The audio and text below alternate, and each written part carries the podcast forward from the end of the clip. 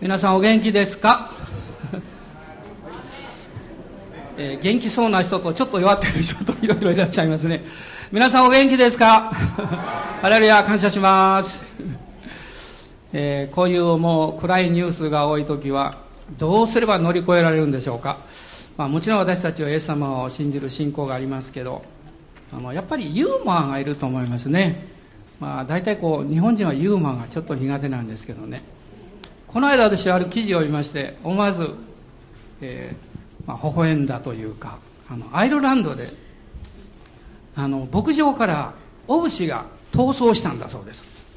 で牛がですね街中走り回りまして、こう鼻が後ろに行ったんでやっと動けるようになりました。あのもう街中走り回ってですね、そしてカメラさん大丈夫でしょうか。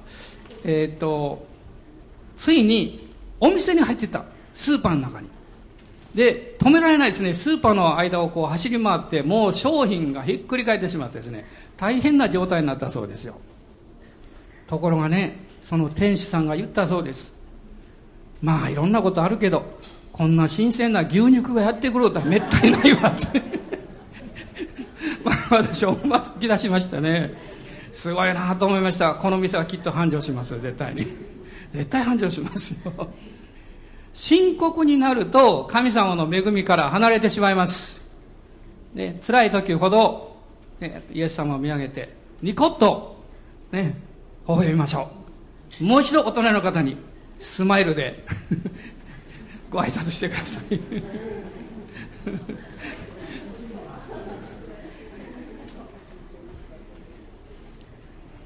まあ最近の、まあ、この教会の流れというか、それを考えているときに、まあ、一言で言うとリバイバルの足音が聞こえてきてるなという感じがします。まあ、ですから本当は第一列王記のじゅうはち章からあの聖書を開きたかったんですけども、まあ、今日はあの、まあ、別のところから聖書を開きますが、この第一列王記のじゅうはち章というのはあのエリアが大雨の音を聞いているところなんですね。まだ誰も聞こえてないんですけど、エリアには聞こえてるわけです。私はその箇所を読みながらこういうことを教えられました。しもべに見てきなさいって言いますね。エリアは祈ってるわけです。ななかい行きなさいって言います。そしてななどめに彼は言うわけです。手のひらほどの小さな雲が見えます。ふっとその時聖霊様教えられました。手のひら、祈りの範囲です。祈ってるところから、で、祈ってるところから見えてくる。そしてそこから聞こえてくる。やはりこれはもう一度私たちもこの歩んできた歩みというものを振り返りながら、ただ先に進むだけじゃなくって神様の恵みをたくさんいただいているので振り返っていかなきゃいけないな、思い起こさなきゃいけないなということを今朝は感じています。で、今日はリバイバルメッセージです。リバイバルメッセージのふたつ意味がありますよね。そのひとつは過去のメッセージをもう一度お話したいということです。でもメッセージは過去じゃありませんから、にせんにねんどのじゅうにがつの一番最後の礼拝で私はエゼキエル書のよんじゅうなな章から御言葉を開きました。今日その御言葉の箇所をもう一度開いていただきたいと思います。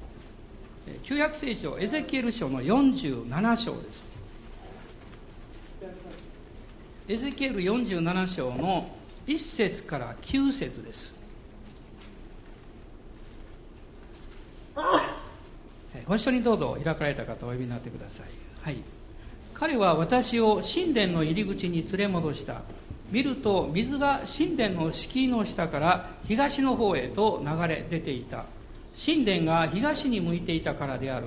その水は祭壇の南宮の右側の下から流れていた。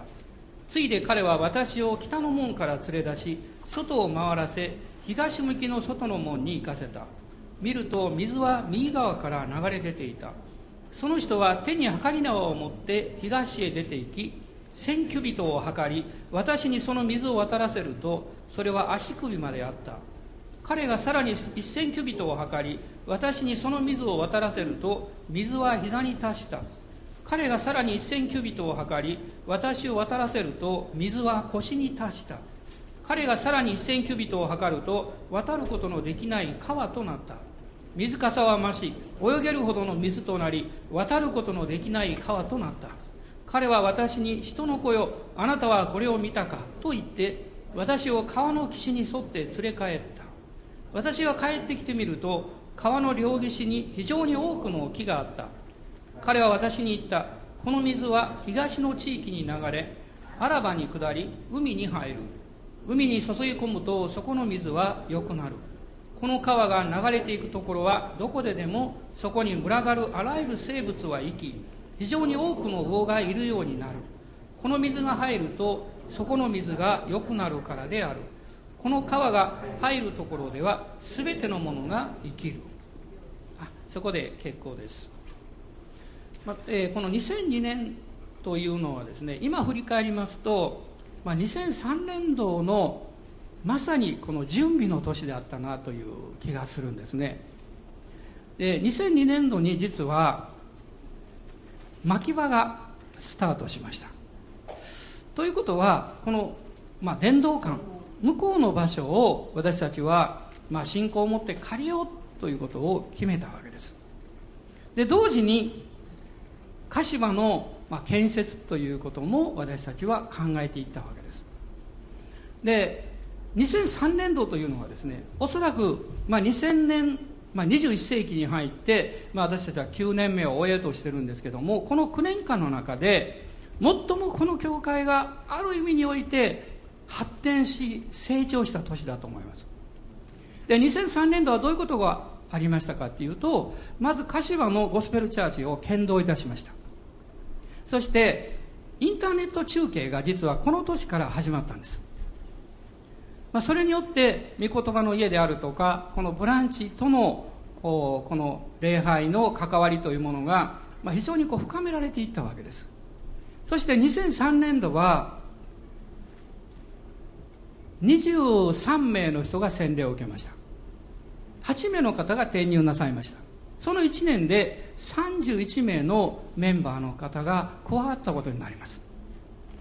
ですからそういうことを考えると、このにせんにねんど前の年というのはまさに準備の年であり、翌年は収穫の年であった。まあ、こういうふうに振り返ることができるわけです。まあ、それから、えー、まあななねん近く経とうとしているんですけれども、私はそれを考えながら、まあ、これからの後半、このにせんきゅうねんどというのはにせんにねんどのような、同じではありませんけれども、次のステップに向かっていくための神様が与えてくださっている準備の年ではないかなと感じています。ですから来年はですね、その準備の度合いに従ってより大きな収穫を必ず受けることができると信じます。皆さんアーメンでしょうか。こう言いますとアーメンって言わなきゃしょうがなくなるんですけど、そういう意味じゃなくてですね、まあ、本当に私はそのように心から信じています。そして、まあ、どんなあの収穫もそうですけど、やはり収穫を得ようとすると、それなりの準備というものが必要なんですね。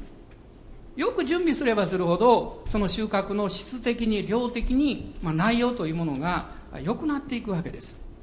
で、今日は、まあ、そういうことで、まあ、にせんにねんどの最後の年、その年の最後のメッセージの一部なんですけども、全く同じではありませんけれども、その中から今日は特にリバイバルは足首からというタイトルでお話したいと思います。これはエゼキエルが幻を見て、その川を渡った時に一番最初、水が足首までということが書かれていますね。私はこの足首ということを非常に考えさせられます。そしてこれはものすごく大事なことだなというふうに、今もそれ以来ずっとななねんかん考えています。で、まずこの背景を説明しますと、まあ、エゼキエルというのは預言者ですが、まあ、彼は捕囚の預言者と言われています。いわゆるバビロン帝国によって、えー、南王国ユダが崩壊いたしまして、まあ、ななじゅうねんの捕囚が始まるわけですけれども、その間の預言者なんです。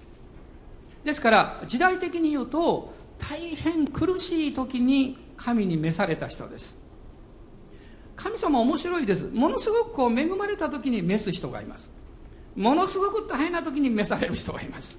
ね、それぞれ神様はその一人一人に使命というものを置いていらっしゃるわけです。でエゼキエルというのは神は強くするという意味を持っています。その名前ですね。で彼がこの捕囚に、えー、このバビロンに連れて行かれた時というのは、えー、実はエルサレムがまだ最終的に滅亡するじゅういちねんまえだったんです。エルサレムが陥落しましたのはごひゃくはちじゅうろくねん、まあ、この年を南王国ユダの、まあ、滅亡の日と年と言われているんですが、実際ななじゅうねんの捕囚というのはもう少し前から始まっています。 ビーシー のろっぴゃくろくねんから始まっています。ですからその捕囚が始まってもうななじゅうねんかんの捕囚、まあ後でこれ予言として分かるんですけども、もうそれが始まっていて、えそして、まあ、エゼキエルはバビロンに連れて行かれるわけです。でこの捕囚のおそらく、まあ、前半ぐらいをですね、彼は、えー、バビロニアで過ごすわけです。そして彼がこのエゼキエルがバビロンに連れて行かれた時に、実はそのきゅうねんまえにきゅうねんまえにダニエルがもうすでに捕囚に連れて行かれていました、まあ、ダニエルはもう最初の時期ですから。そしてダニエルはこのダニエル書を読みますと書かれておりますが、もう神様のに用いられましてですね、もうこの捕囚の地においても名声を博していた。宮廷で王に仕え、そして多くの人々に尊敬を、まあ、受けていたわけです。ですからダニエルは宮廷で主に、えー、宮廷で仕えましたが、エゼキエルは田舎の方にいたようです。そしてエゼキエルという預言者はおそらくこのダニエルと、まあ、しょっちゅう会っていたんではないかというふうに言われています。でこのエゼキエル書というのは結構これは大きなあの量の預言書ですね。ですから大預言書というふうに言われます。エレミヤ書とかイザヤ書、そしてこのエゼキエル書ですね。あの、まあ、こういうのはこのダニエル書もそうですが大預言書と言われますが、そのダニエルとのこの交流の中で彼は神様からどういう預言をいただいて主に書いているかというと、イスラエルの審判です。イスラエルが神から裁きを受ける、それは偶像礼拝の結果であるということを彼は厳しくえー、追求しているわけです。そしてやがて神様は彼らがへり下った時に回復を与えられる、まあ、文字通りですね、実はバビロン捕囚が終わってからイスラエルは一切、まあ、目に見える形の偶像を持たなくなったんです。それまでは実は彼らはさまざまな偶像、誠の神様を信じながらですね、さまざまな偶像を持っておったんです、まあ、やっぱり人間というのはちょっと痛い目に遭わないと本気にならないというか、そういう部分があるんでしょうね。ですから、まあ、その間においてエゼキエルがこのバビロンにおいて主の御言葉を語ります。このよんじゅうなな章というのはエゼキエル書の中で最も壮大な、まあ、神様からの幻について語っているその一部なんです。このよんじゅう章から神殿についての幻が始まります。でこのよんじゅうなな章は神殿の入り口、そこに彼が幻の中で連れて行かれまして、この神殿というのはもちろん神が彼に見せておられる幻の神殿なんですよ。でエルサレムの神殿は崩壊してますからね。でこの神殿に、えー、着きますと、えー、この神殿の、えー、敷居の下からですね、東の方に水が流れていた、まあ、ここからこのよんじゅうなな章が始まるわけです。もちろんこの水というのは命の水であるというふうに、えー、考えていいと思います。神殿の敷居の下からイエス様は、私たちあなた方は神の神殿であるとおっしゃいました。今私たちはエルサレムに行かなくってもイエス・キリストを信じて、私自身が、あなた自身が神の宮とされています。あなたはですからキリストにある神殿であるわけです。ピンときませんか？ハレルヤ。どうぞ大人の方におっしゃってください。あなた神殿ですよ英語で言いましょうか。テンプルですよ、ね、神様の神殿です。そして神の神殿であるあなたの内内側に聖霊様が内住しておられるわけです。ですからイエス様はあなたの心の奥底から、人格の奥底から、腹から生ける水が川のように流れ出るとおっしゃったんです。ちょうど敷居の下から命の水が流れるように、流れていたように、あなたの霊の領域、深い領域からこの水が外側に流れてきます。御霊、聖霊様は内住される霊なんです。内住というのは内に住むということです。聖霊様は力強く働かれる方ですけれども、しかし最も大きな働きはクリスチャンの霊の領域の中に住んでくださるということです。最も居心地の悪い場所だと思います。皆さんどうでしょうか。私の中に主がおられるということは、主は幸せだなと思いますか。いや、私は幸せですけど、でも主はですね、いつも忍耐して、いつもこう、なんというか、私たちに寛容で、もう朝から夜まで許しっぱなし、もう許さないと折れないそういう環境の中で聖霊様は忍耐しておられます。でもいやいやじゃありません。このことを覚えてください。聖霊様はあなたのうちにいやいやおられるんじゃないですよ。喜んでいらっしゃるんですよ。ハレルヤ、感謝します。なぜですか。あなたがイエス様の血潮によって贖われた尊い存在だからです。イエス様の血潮によって贖われた尊い存在でなければ、聖霊様は一瞬にして去っていかれます。あなたは値打ちのある人になっています。イエス様を信じてから、あなたはキリストによって許されてから、あなたは普通の人じゃないんです。神様に愛されている素晴らしい存在です。アーメン、感謝します。ちょっと今日も興奮しそうですね。ちょっとテンション落とさないといけない。血圧が上がりそうな感じがしますけどあのね、あなたは値打ちがあるんですよって、ね、私が言くれてもダメだ。あなたがおっしゃってください。どうぞ大人の方もおっしゃってください。嫌ですか。あんまりこの言われるの嫌かも分かりません。私は嫌なタイプですが、でも皆さんに言ってほしいんです。あなたは値打ちのある人ですよって、あなたは神殿ですよって。聖霊様は内住される方です。そしてその方があなたの内側から流れ出てくださるんです。エゼキエルがこの幻を見ましたときに、このよんじゅうなな章目を留めますと、手に測り縄を持って東の方に出て行き、このさん節ですね、せんキュビットを測り、私にその水を渡らせると、それは足首まであったと書かれています。せんキュビットというのは、この、あのいちキュビットというのはだいたいよんじゅうごセンチぐらいですね。この手のこのここからここまでなんですね。大人の人も、まあ、一人で違うと思いますが、ですからせんキュビットですからよんひゃくごじゅうメートル、大体そのくらいの距離です。この神殿の敷居から東の方に向かって水が流れてきました。で、そのせんキュビットほど行ったところを、彼はですね、幻の中でこの渡らせられたわけです。聖霊の川の流れの中に彼は入っていくということを、この幻の中で経験します。まあ、これは私たちにとって献身の入り口とも言えると思います。私が神様に自分を捧げるというのは、聖霊様の働き以外には絶対にできません。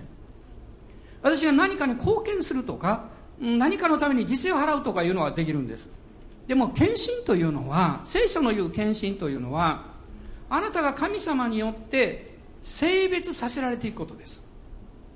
取り分けられ、清められていくことです。ですからこれは聖霊様の働きがなければ絶対にできないわけです。まあ、最初彼はせんキュビット測りまして、そこであのの距離を測られたところを渡りまして、足首だった。その次がまたせんキュビット、そして膝ですね。その次が腰です。やがて渡りきれなくなって泳げるほどの水というふうに書かれています。で、私は今日はですね、この足首のことだけをお話したいと思うんです。彼がこの聖霊の命の水の川をこの渡るというのは、これは私たちにとって主に自分自身の人生というものをこの明け渡していく入り口です。私たちがイエス様に自分の人生を明け渡していくときに、その経験の中でこのふたつの大きな経験を持つ可能性があります。ある人は一つかもわかりません。ある人は二つ。ある人はまだ両方経験していないかもわかりません。これは神様からの恵みの経験です。まず一つは十字架の深い経験です。つまり私の死と、イエス様の死と葬りと復活に一つにされているんだということを御言葉によって深く理解させられることです。その時に私たちは自分でもがくのをやめます。自分で何か一生懸命頑張って主に仕えていこうとか、自分良くなろうとか、そういうことをやめてしまい、やめるというか諦めてしまいます。もう限界に来るから。その瞬間に分かるわけです。ああ、私はキリストと共に十字架につけられた。生きてるのはもはや私ではない。キリストが私のうちに生きておられるのである。アーメン。このことを深く理解するということは非常に重要です。私はクリスチャンになって、まあ、にねんぐらいした時にそういう問題にぶつかりました。まあ、最初はすごく、えー、クリスチャン生活は楽しかったんですけど、だんだんと自分の姿が見えてきて自分が嫌になりました。まあ、教会に行くと楽しいんですけども、でもふと我に返ると、なんと失敗が多いんだろうか。どうして私は許されて清められたはずなのにこんなに罪深いんだろうか。そういう自分を見た時に、もう毎日失望ばかりしていたんです。悲しかったんですね。でも外側から見るとそう見えないわけです。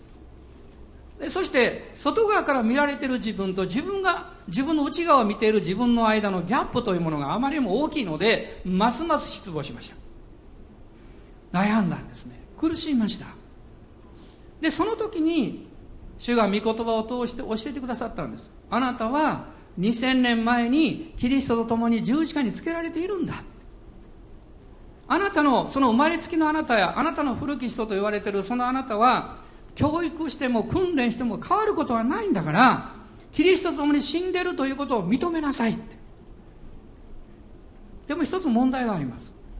つまり古き人をキリストと共に十字架につけられたということを認め、死んだということを認めるということは、今までのように自分の好き勝手な思いによって行動することができなくなるということです。つまり意志の問題です。そしてその戦いがいちねん続きました。ついに降参しました。そして私はキリストと共に死に葬られたことを認めます。その瞬間に復活が分かったんです。イエス様が復活して私のうちにいらっしゃる、聖霊様がいらっしゃるということが非常にリアルに感じられました。ものすごく嬉しかったです。楽になったんです。私は頑張らなくてもいい、ただイエス様を愛して歩んでいけばいいんだと分かりました。神様がくださった恵みを信じて歩んでいけばいいんだということが分かりました。それまでは自分を見ていました。自分を変えようと思いました。それからはイエス様の十字架を見上げるようになりました。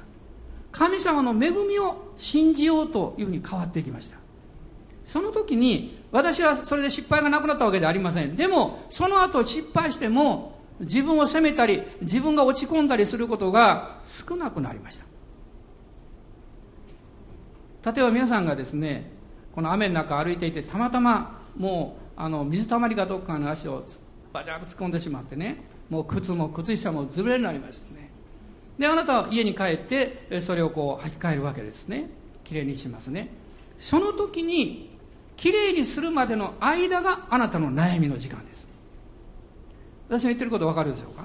つまりある人は靴下やこの濡れてるこの足元をなかなか変えようとしないで、それを見ながら一生懸命つぶやいています。なんで私は水たまり入ったんだろう、なんで私がこんなひどい目に遭わなきゃいけないんだろう、これ誰のせいだとか言ってですね、一生懸命そのことばかり考えています。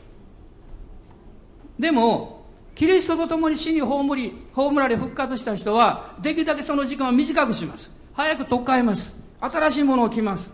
そしてそんなことを忘れてしまいます。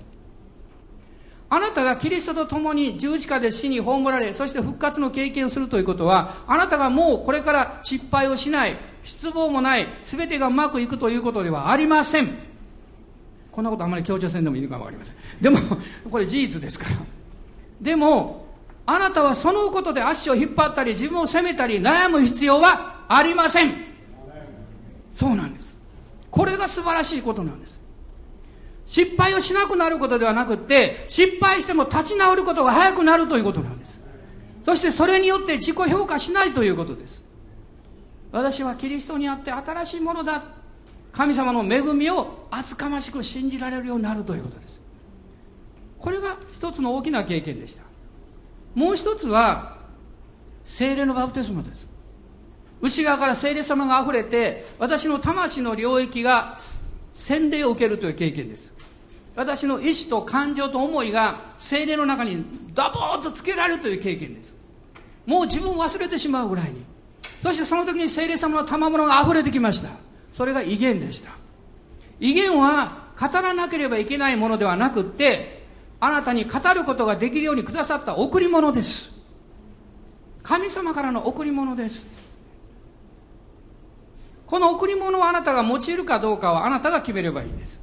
しかし神様はそれをくださっています。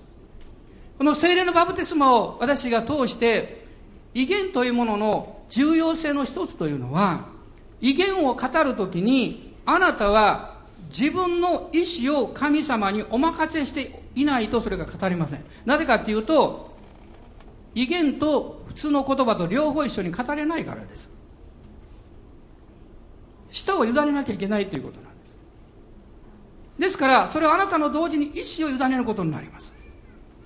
もう私たちがですね、なんでこんなひどいことを経験したんだろうってブツブツブツブツ口で言うのをですね、威厳で祈り出すと、そのつぶやいてる自分の意思を神様に任せることになります。そして威厳と一緒に祈ります。威厳で祈るときに聖霊はあなたが主を見上げるように助けてくれます。そしてあなたはもし威厳で祈ってなかったら、きっと私はもっとつぶやいていただろう、もっとなんか文句言ってただろう。でもこの言葉を、言葉の鍵である舌を聖霊に委ねたので、心の中ではまだスカッとしない気持ちは残っていても、あなたが威厳で祈るときに、実はあなたは神に向かって祈りと感謝と賛美を捧げていることになります。つまりあなたの意思を神に明け渡すというこの経験なんです。この経験のこの一番大事な鍵というのは、あなたの主体性というものを持ちながら聖霊様にそれを明け渡すことです。聖霊に満たされて聖霊に導かれるということは、あなた自身を失うことではありません。あなた自身が鈍感になることでもありません。ものすごく敏感になりすぎることでもありません。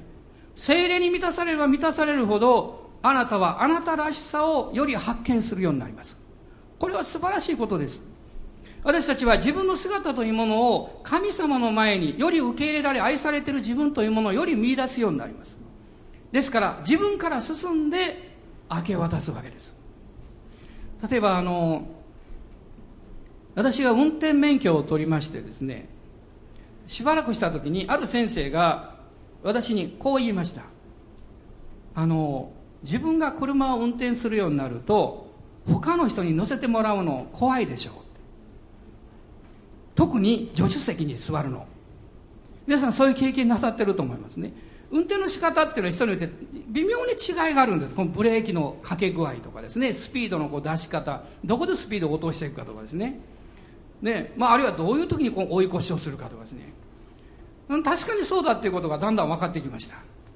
もう時には目をつむらなきゃいけないと思うことがあるかもわかりません。私だってここでブレーキ踏む、ああ踏んでほしい、踏んでないね、で踏まれる、えー、実はあるある方ですね、この教会の方ではありませんけど、ある方に年に何回か乗せてもらうことがあるんです、車に、ね、その人、夫人の方なんですけどね、この習慣の関係で乗せてもらうことがあるんです。ものすごいスピードを出すんです。ピュッ、そして私後ろに座ってるんですけど、運転しながら後ろ時々振り返って話しかけるんです。ちょっとちょっとやめてください、やめてください、ここまでこう言いたくなる。そしてブレーキをかけるのが遅いんです。いや危なーと思ってですね、キキキキって止めるんです。これを女性に多いというと絶対女性に叱られると思うんですけど、で私はどうしてもどうしてもっていうことじゃないんですけど、乗せていただくことは感謝のことですから感謝してるんですけど、その時に心の中でいつも祈ってるんです。主よ、今日も安全に運転されるようにどうぞこの人を祝福してあげてくださいそして私はイエス様を見上げます、ね、イエス様を見上げてこう言います。主よ、生きるも死ぬのもあなた次第ですまあこんなにオーバーなことじゃないんですけどねこんなオーバーなことじゃないですけど、で私は気がつくんです。ああ、私は主に自分を捧げてるということの訓練を受けてるなと思うんですね。主に自分の人生というものをお任せしているということを主が試していらっしゃる。これは私たちの体の部分においてはどこであるかっていうと、実は足首なんです。足首です。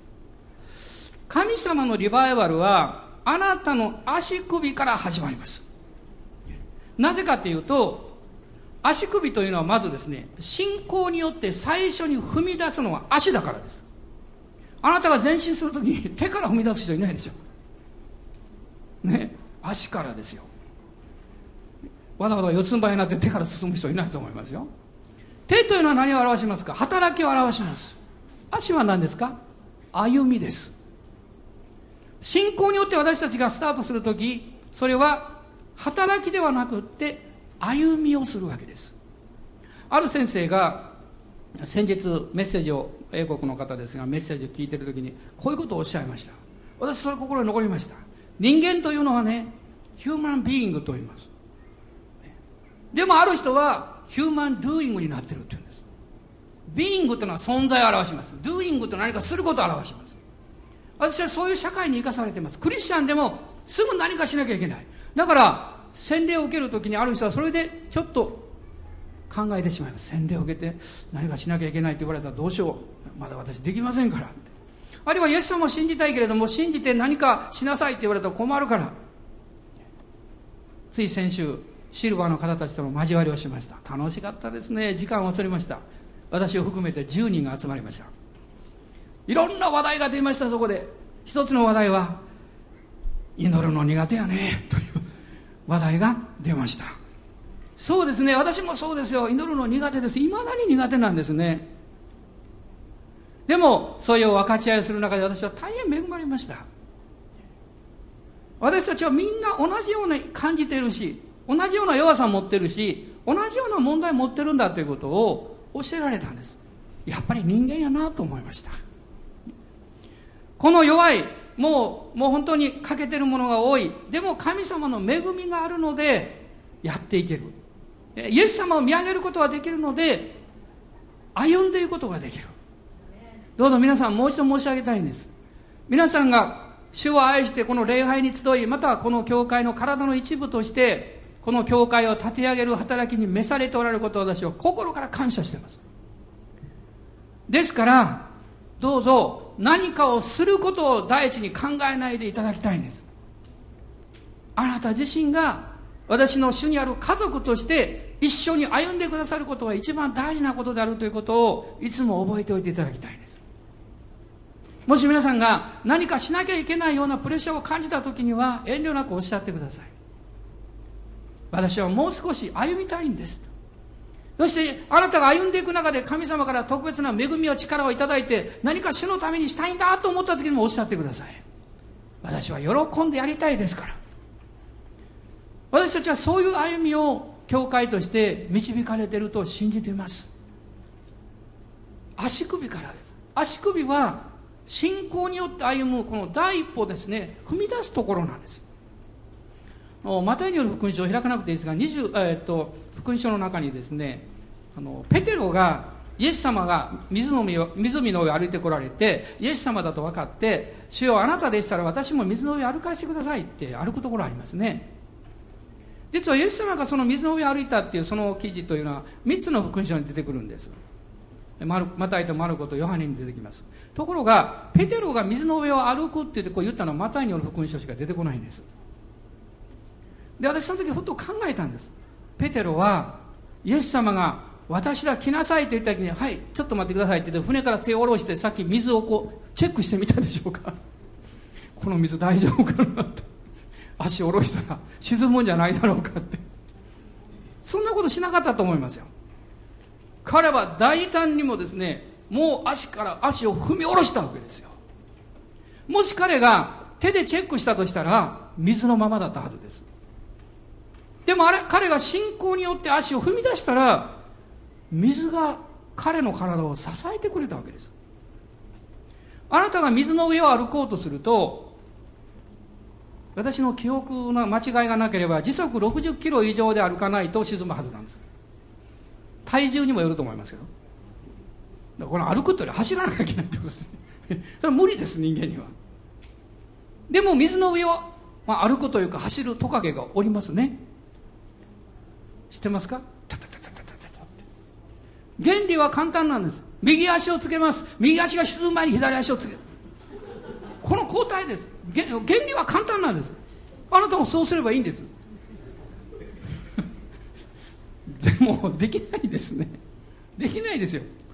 でもペテロはできたんです。テルはタタタタタタって歩いたんでしょうか。いいえ、普通に歩いていきました。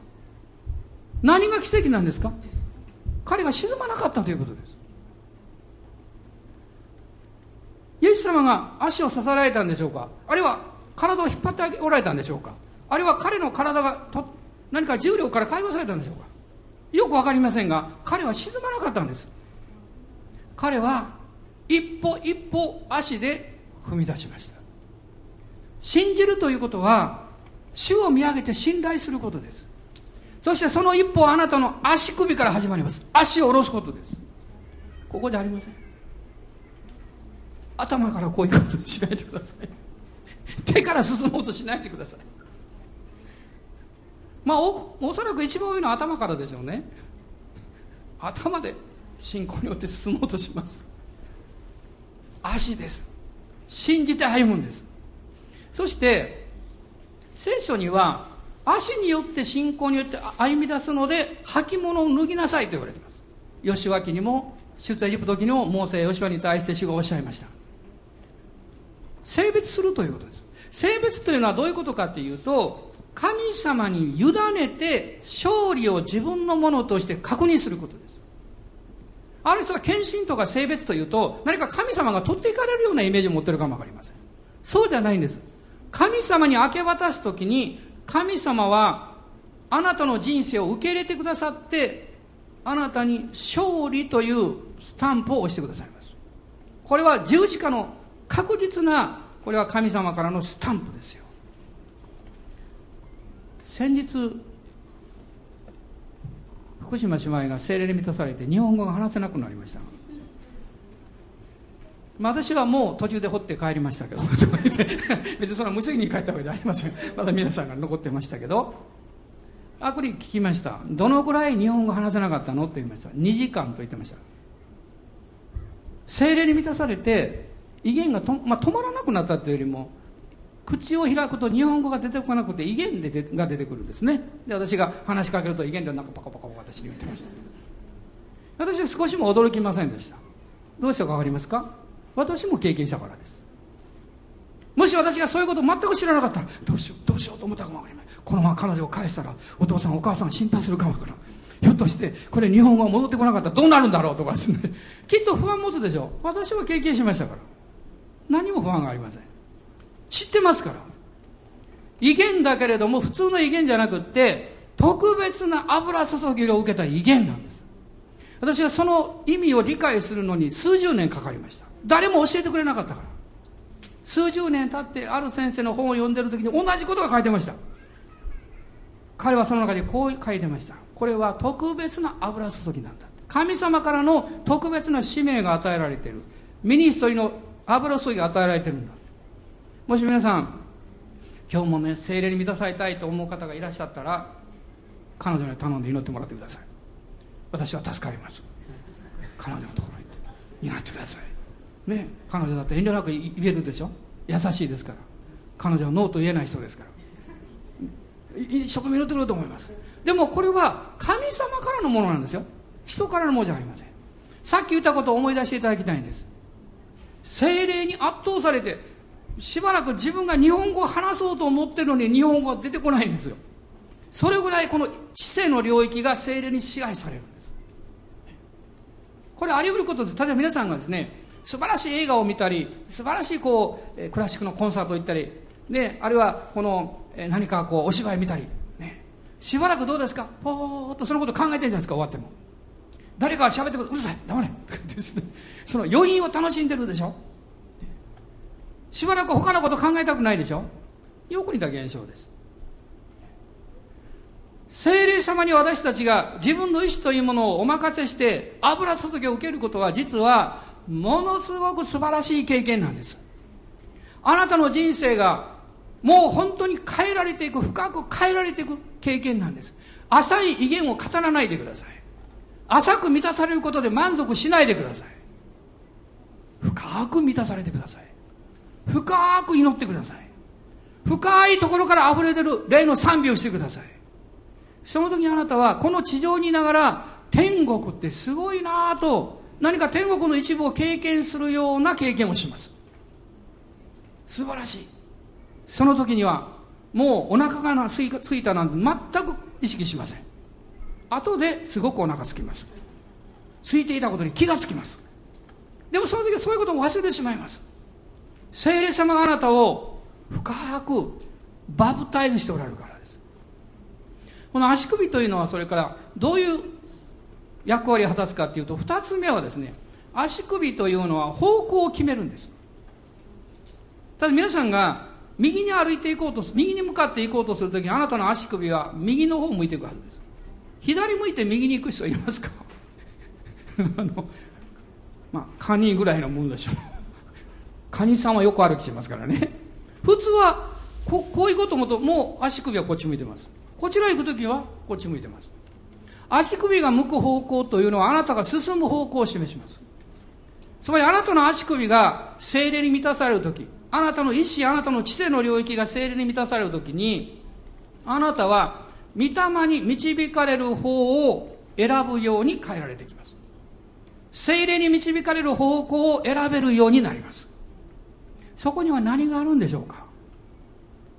神様の大きな恵みがあります。一つは永遠の贖いの恵みを経験します。それは許しということです。自分の人生が許された人生であるということをもっともっと受け止めることができるようになります。時々考えるんです。なぜこんな小さなことで気分を悪くしたり、時には、まあ、怒りとまではいかなくってもそれに似たような気持ちを持つんだろうかと思います。やっぱりまだ深く許していないんですね。許していないというのはどういうことですか？許されていることをまだ深く経験していないんですね。聖霊様があなたを導かれる方向は許しの方向ですよ。つまりそこに永遠の贖いがあるということです。二つ目はそこに永遠の平安があります。黙示録のじゅうよん章のろく節を開いていただけますか。黙示録のじゅうよん章です。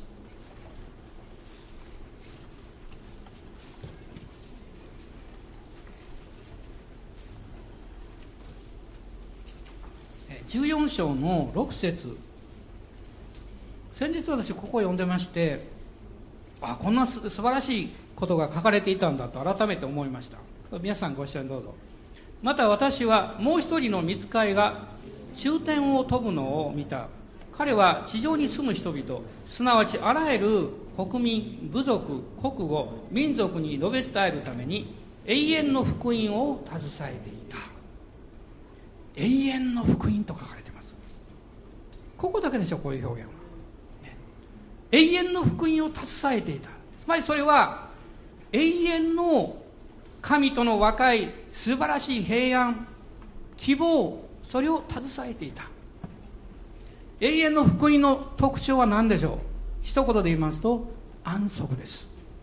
安息。この後を見ていただきたいんです。じゅういち節からじゅうさん節です。じゅうよん章の黙示録じゅうよん章のじゅういち節からじゅうさん節、ご一緒にどうぞ。そして彼らの苦しみの煙は永遠までも立ち上る。獣とその像とを拝む者、また誰でも獣の名の刻印を受ける者は昼も夜も休みを得ない。神の戒めを守り、イエスに対する信仰を持ち続ける聖徒たちの忍耐はここにある。また私は天からこう言っている声を聞いた。書き記せ、今から後主にあって死ぬ者は死ぬ死者は幸いである。御霊も言われる。しかり彼らはその労苦から解き放たれされて休むことができる。彼らの行いは彼らについていくからである。獣というのは反キリストを象徴していますが、キリストから私たちを引き離す一切のもの、それについていくと休みを得ないと書いています。休みを得ない。しかし主に従っていくと休むことができる。安息がある。これは天国、そして永遠の滅び、地獄と天国について書かれているところです。でもこの地上の人生においても同じことが言えます。いつも私もこのようにテストします。主の導きであればそのことを決断して従っていくときに平安があります。休みがあります。平安があるときには喜びがあります。でも導きでない方を無理に、まあ、自分でよく分かんなくて選んでいくと、何かいつもイライラしたり不安があったり、いつまでも心配する気持ちがなくならないんです。それは方向が間違っているか、あるいはタイミングが間違ってます。もう少し待たなきゃいけないのかも分かりません。もう少し神様の働いてくださる時間を神様にもっと捧げないといけないのかも分かりません。私が慌てて あ, あ, あまり慌ててですね、こう結論を出すのは早めようとしているのかも分かりません。どうしたらいいんでしょう。もう一度主に委ねたらいいんです。詩編のごじゅうご編を開いてください。ごじゅうご編のにじゅうに節です。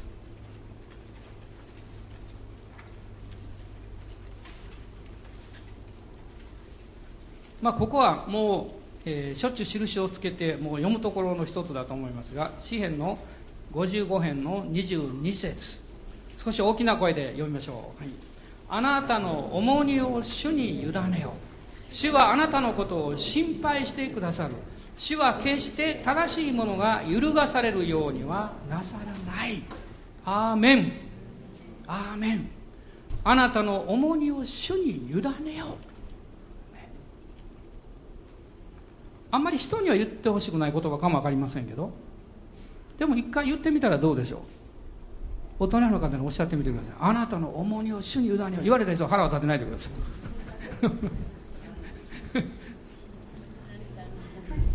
なぜこんなことをするかというと、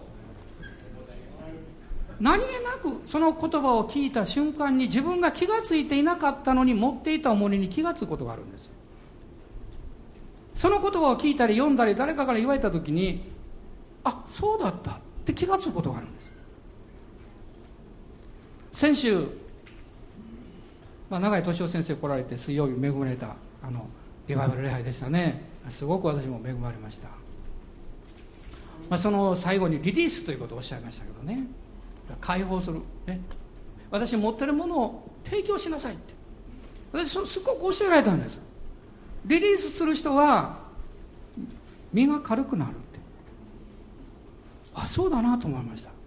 悩んだり何かどうしようこうしようと思ってるときはきっと何か自分で掴んでるんでしょ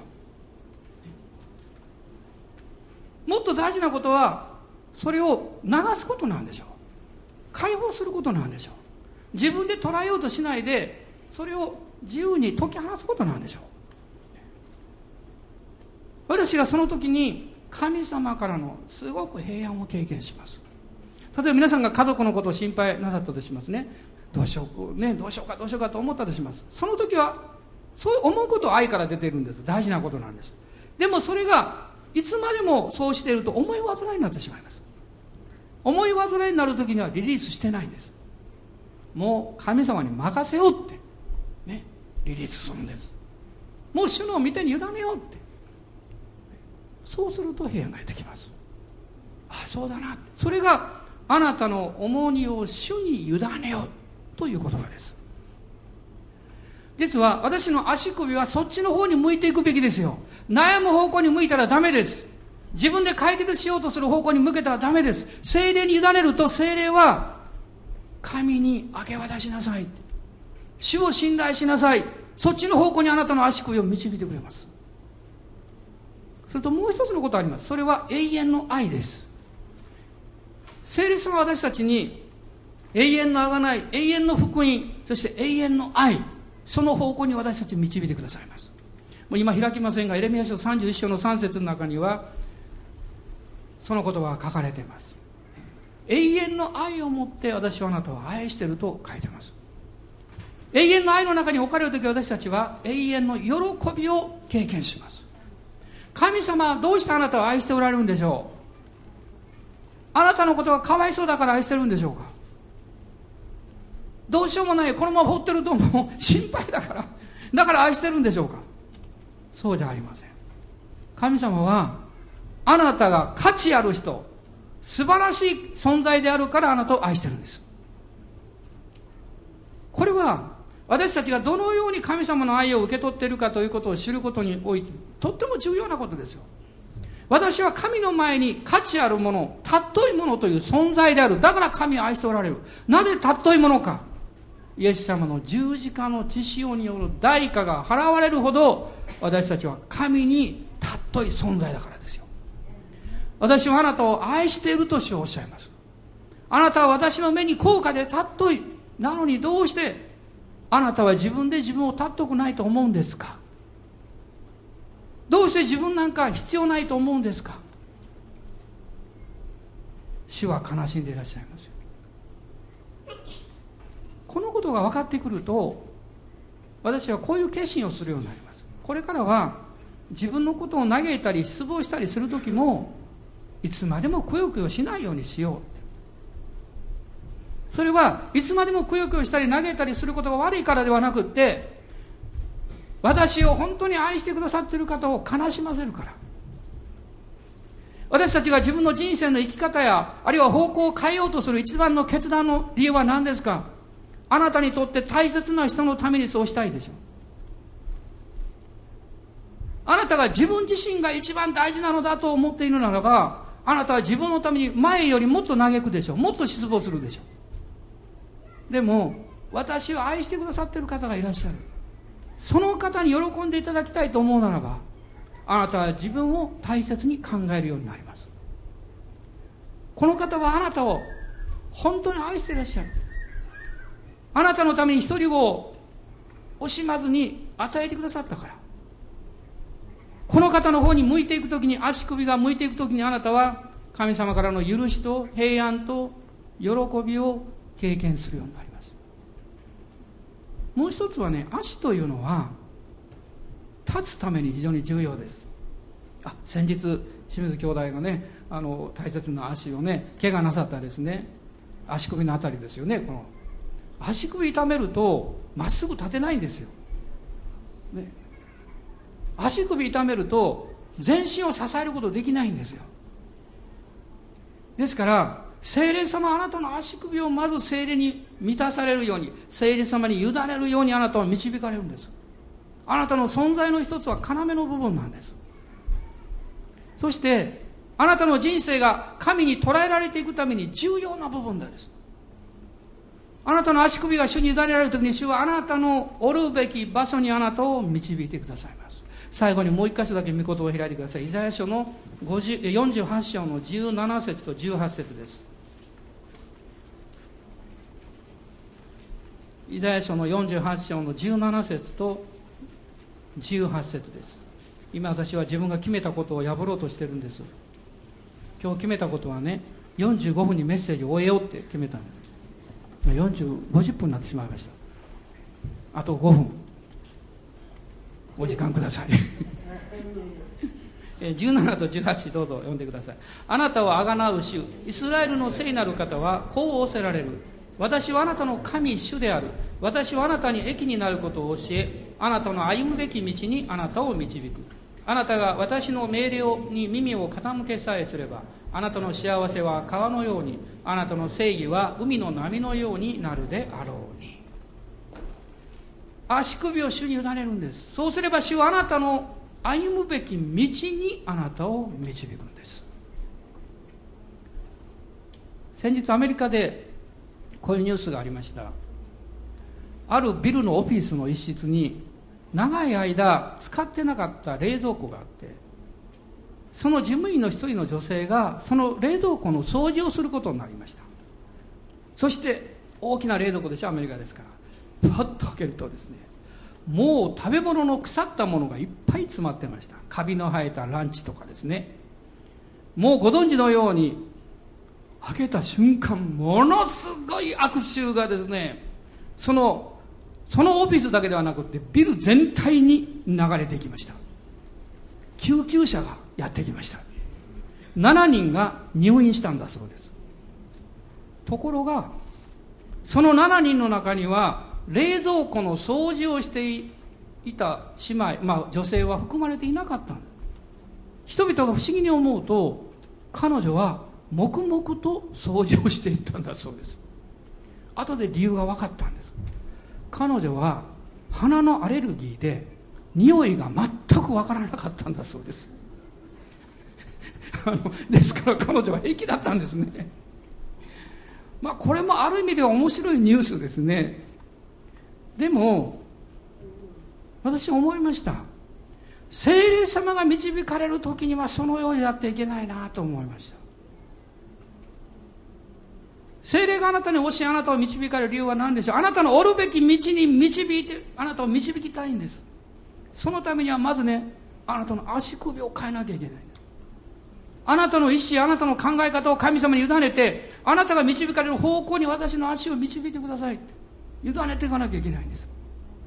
その時にあなたのあるべきところ、歩むべき道にあなたが導かれてきます。これがリバイバルの道です。あなたがリバイバルされます。そして神様の大きな御業がリバイバルとして起こってきます。皆さん、この半年今までにないことが起こっていくと信じましょう。そして私も発想を今変えられています。また皆さんにご紹介を用意していきたいと思います。神様がこの教会を大きく変革しようとしていらっしゃいます。それは豊かな実を結ばせるためです。大きな収穫を得るためです。あなたが幸いを得るためです。そしてあなたが恵まれるだけじゃなくて、あなたが他の人に祝福を与える人になるためです。あなたの人生の価値はどれだけの人を幸せにできたかです。